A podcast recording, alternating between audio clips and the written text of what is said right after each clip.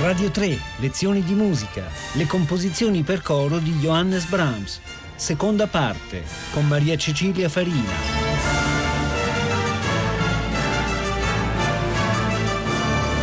Buongiorno e ben ritrovati. Ci stiamo occupando in questo ciclo di quattro lezioni di Johannes Brahms e delle sue composizioni per coro a cappella, cioè per voci senza accompagnamento alcuno di strumenti. Una produzione, come abbiamo visto, molto vasta e poco nota in Italia, di cui vi sto dando degli assaggi, sperando così di suscitare il vostro interesse per eventuali approfondimenti personali. Oggi continuiamo in quel filone che affonda appunto le radici nel canto popolare antico e soprattutto nella magia delle leggende nordiche che eh, esercitarono un fascino enorme su Brahms e sul romanticismo in genere. E eh, in questa lezione cominciamo con l'opera 42 che è stata composta tra il 1859 e il 1861 circa, un Brahms non ancora trentenne. Sono tre pezzi, tre capolavori. Attenzione intanto alla dicitura nel titolo. Brahms li chiama Gesänge e non Lieder. Eh, quasi volesse infondere nella scrittura corale lo spirito del lead solistico, perché Gesang, col suo plurale Geseng, è appunto il termine che viene spesso adottato da Brahms per i leader solistici. E la scrittura è quella per coro a sei voci, quindi c'è certamente un ricordo del popolare, soprattutto nei soggetti, ma il trattamento musicale è eh, quello di un musicista colto eh, che lavora eh, in modo molto sapiente.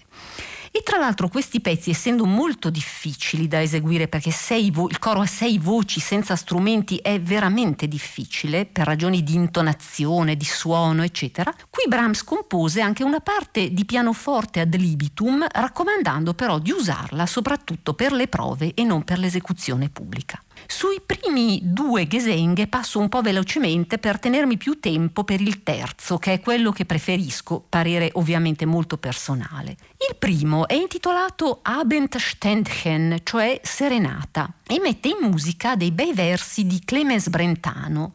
Hör, es klagt die Flöte wieder. Ascolta, il flauto torna a lamentarsi e le fresche fontane mormorano. Qui salto la poesia si conclude dicendo attraverso la notte che mi ha avvolto, guarda a me la luce dei suoni. Quindi c'è questa interessante sinestesia, no? la luce dei suoni che guarda a me. E la poesia romantica della notte, proprio il sentimento della natura, di cui il romanticismo tedesco si è tanto nutrito. E ascoltiamo l'incipit e notate come Brahms usa le sei voci del coro le divide spesso a 3 più 3, quindi soprani, contralti primi e contralti secondi, e poi un, il blocco invece tenori, bassi primi e bassi secondi. Per esempio all'inizio abbiamo her, quindi le tre voci superiori her, e le tre voci gravi her. Es klagt die Flöte eccetera. E tutto il pezzo si nutre proprio di questo dialogo così sommesso, in sonorità piano o pianissimo, e con una scrittura che è sempre armonicamente un po' modale. Ascoltiamo questo incipit.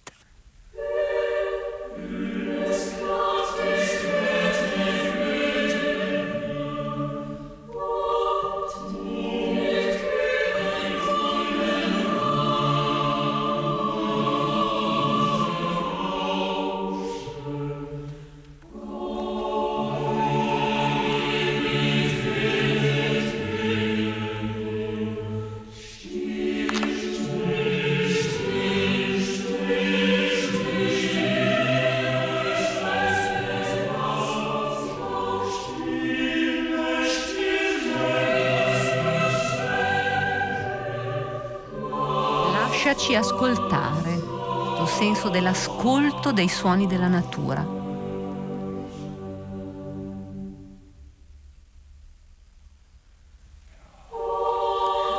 Soave invito, mite desiderio, come parla dolcemente al cuore.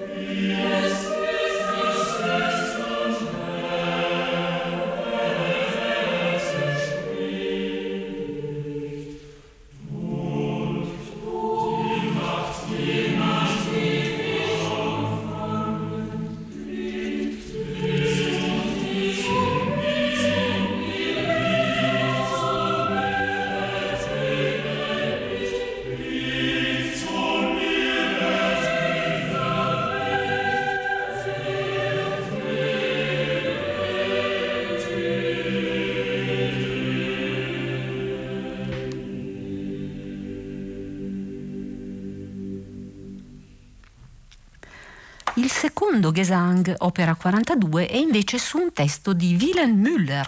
Wilhelm Müller era il poeta amatissimo da Schubert, eh, il ciclo di Schöne Müllerin e Winterreise anche sono frutto di, eh, di poesie di Müller. E qua eh, è una leggenda, la leggenda della città di Vineta. Infatti il pezzo si intitola Vineta. Eh, Vineta si trovava nell'isola polacca di Volin, sull'estuario dell'Oder e poi fu distrutta dal re danese Valdemar e inghiottita dalle acque. Quindi è un po' una storia come quella della cattedrale engloutie di Debussy, queste magiche città sommerse da cui appunto si sentono suonare le campane. E Brahms crea una barcarola estremamente affascinante in un tempo di sei ottavi, molto cullante, ma anche molto piena di mistero.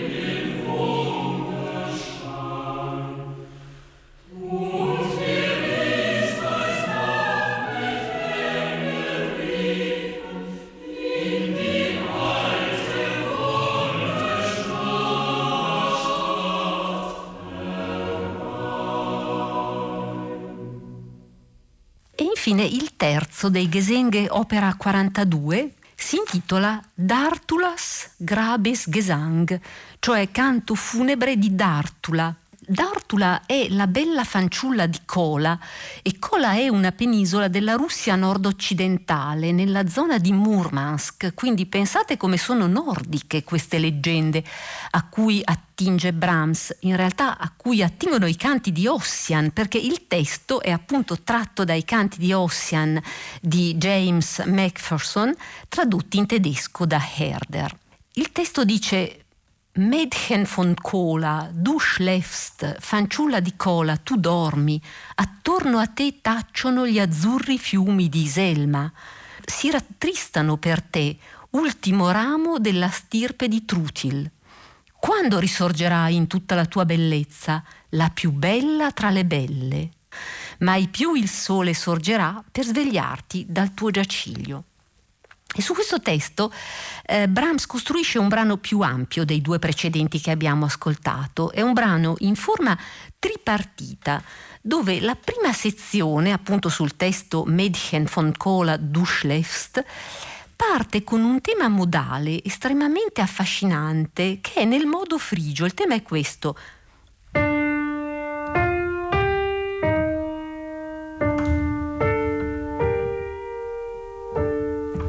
Ora, perché ho detto che è nel modo frigio? Perché siamo in Re, ma col Mi bemolle, quindi è un tema eh, costruito su una scala di Re frigia, però, perché col Mi bemolle, il Si bemolle e la, il semitono in questo tipo di scala frigia, che di solito si costruisce sul Mi, ma in questo caso Brahms la trasporta in Re, è nella prima posizione della scala. Ora il modo frigio veniva usato già in antico per le, eh, eh, gli argomenti lamentosi, per il dolore la malinconia e quindi per un grabes gesang nulla di più adatto che una melodia frigia. E in questa magia dell'impianto modale frigio ci sono poi altri elementi che eh, concorrono a creare una aura leggendaria, per esempio l'uso insistito delle quinte dei corni, che abbiamo visto già anche ieri usato tanto nel, nei Marien Leader. Questo e poi una grande sapienza nel cambiamento metrico, perché andando molto dietro al testo Brahms alterna delle frasi in eh, tempo tagliato, quindi in due metà, con il tre metà, in questo modo. Uno, due, uno, due, quinte dei corni,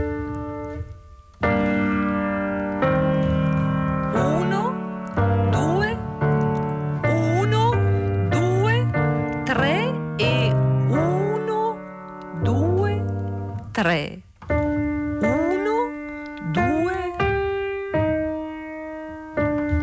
eccetera. E sono cose delle quali all'orecchio non ci rendiamo neanche conto, ma analizzando la partitura vediamo come Brahms lo fa così spesso e con una sapienza assoluta. E poi ancora un'ultima cosa prima di procedere all'ascolto. L'antifonia. Abbiamo visto eh, anche eh, nei precedenti brani dell'opera 42 come le sei voci vengano spesso distribuite in dialogo appunto antifonico 3 più 3 e quindi l'inizio per esempio solo contralti primi e secondi.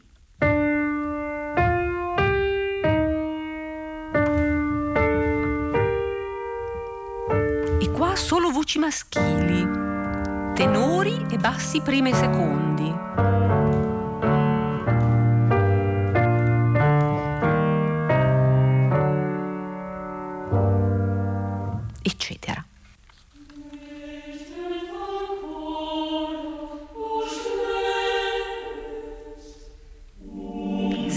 sempre il dialogo tra il coro femminile, le tre sezioni delle voci femminili e le tre sezioni maschili.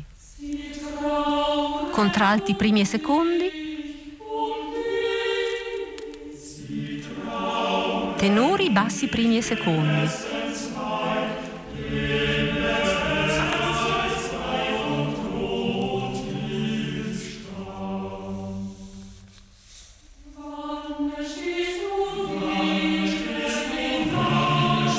Episodio fugato su questo tema.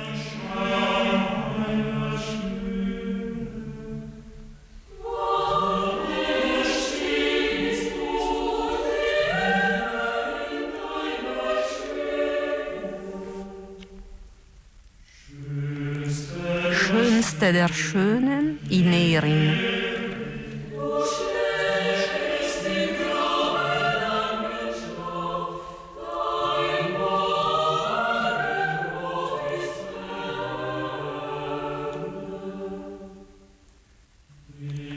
Mai verrà il sole a svegliare il tuo riposo.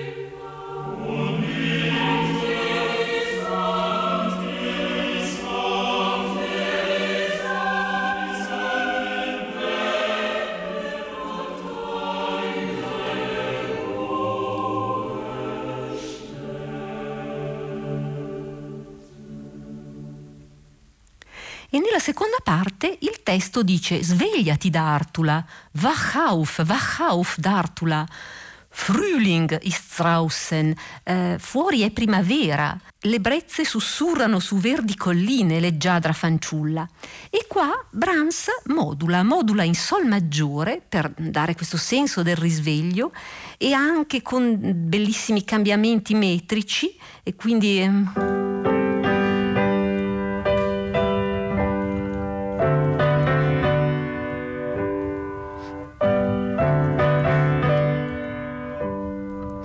Ascoltiamo questa seconda parte.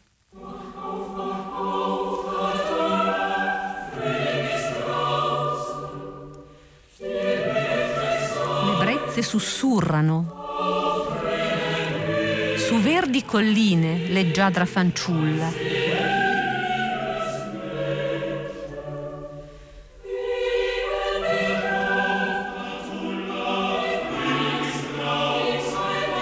Boschetto ondeggia fogliame in germoglio.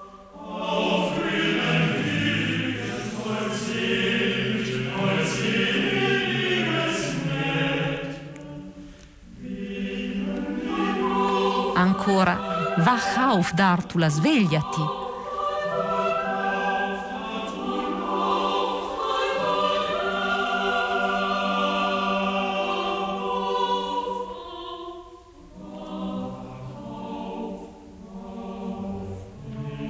Ma la ripresa del tema iniziale. Per sempre cedi alla fanciulla che dorme o sole.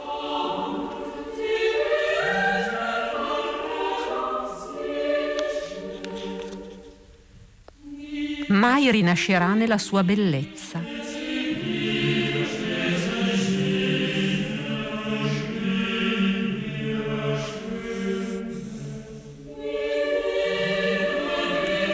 Vedrai mai passeggiare con grazia, mai più.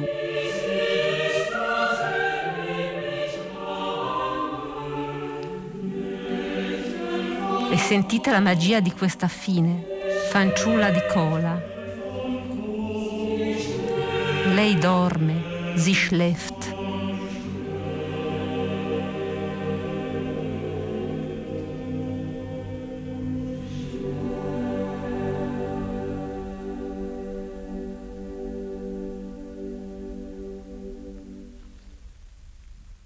Quando Brahms musica i canti di Ossian riesce sempre a fare delle cose magiche.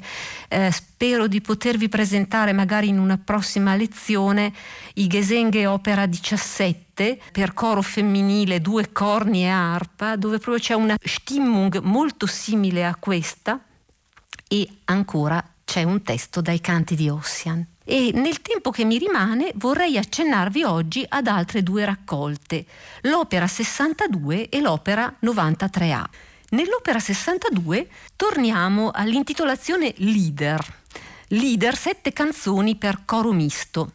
Si tratta di sette brevi componimenti con testi di argomento leggendario, popolare, addirittura alcuni testi sono tratti dal famoso Des Knaben Wunderhorn, no? Il corno meraviglioso del fanciullo, che eh, molti di voi ricorderanno per eh, le stupende versioni che ne ha dato Gustav Mahler. Ed è proprio il caso di quello che ho scelto. Il numero due si intitola Von alten Liebesliedern, di antiche canzoni d'amore. Spazieren wollte ich reiten, der Liebsten vor die Tür. Volli passeggiare a cavallo fino all'amata davanti alla porta. Ella mi guardò da lontano e disse con grande gioia: Guardate là il vanto del mio cuore, come trotta da me. Trotta piccolo destriero, trotta sempre. E qui si tratta appunto di quattro strofe che terminano con l'esortazione Trab, Röslein, Trab, trotta cavallino, trotta sempre. La tonalità è un Re maggiore molto solare e ascoltiamo questo von alten Liebesliedern. Spazieren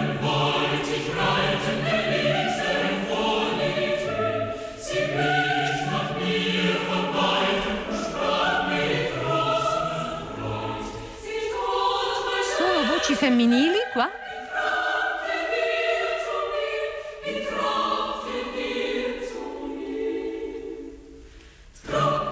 Ritornello, trotta cavallino.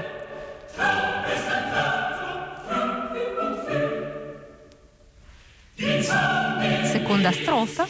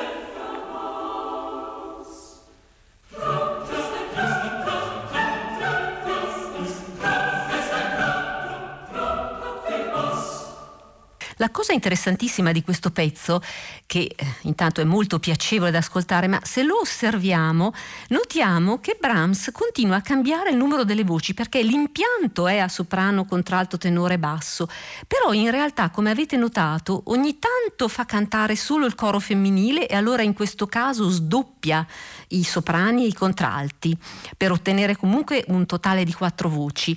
A volte invece fa la stessa cosa ma con le voci gravi, quindi sdoppiando le voci eh, maschili e addirittura il ritornello tra Bröslein Trab è a sei voci.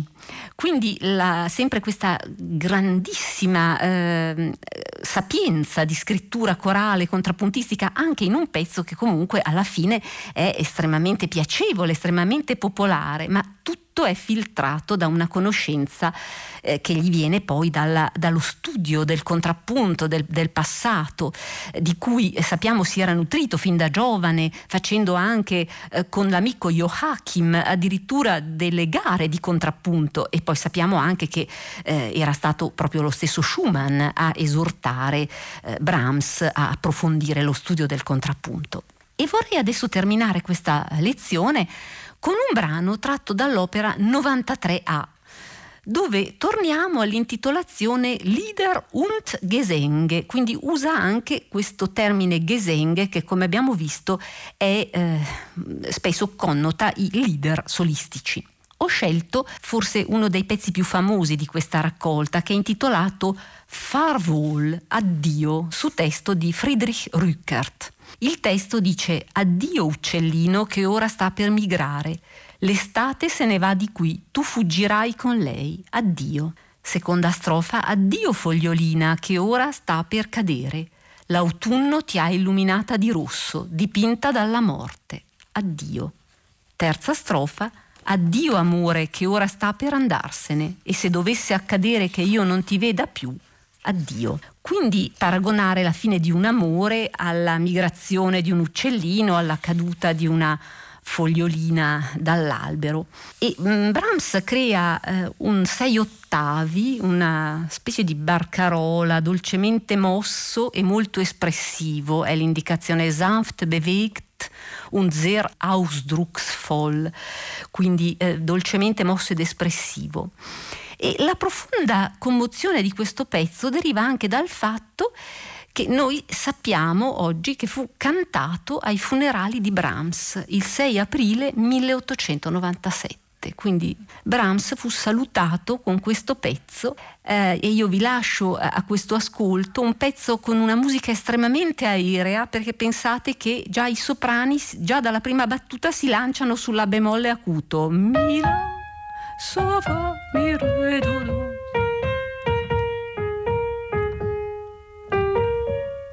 È un pezzo veramente molto aereo e credo che eh, nessun pezzo sarebbe stato più adatto per salutare Johannes Brahms il giorno dei suoi funerali. Vi auguro buona domenica lasciandovi a questo ascolto.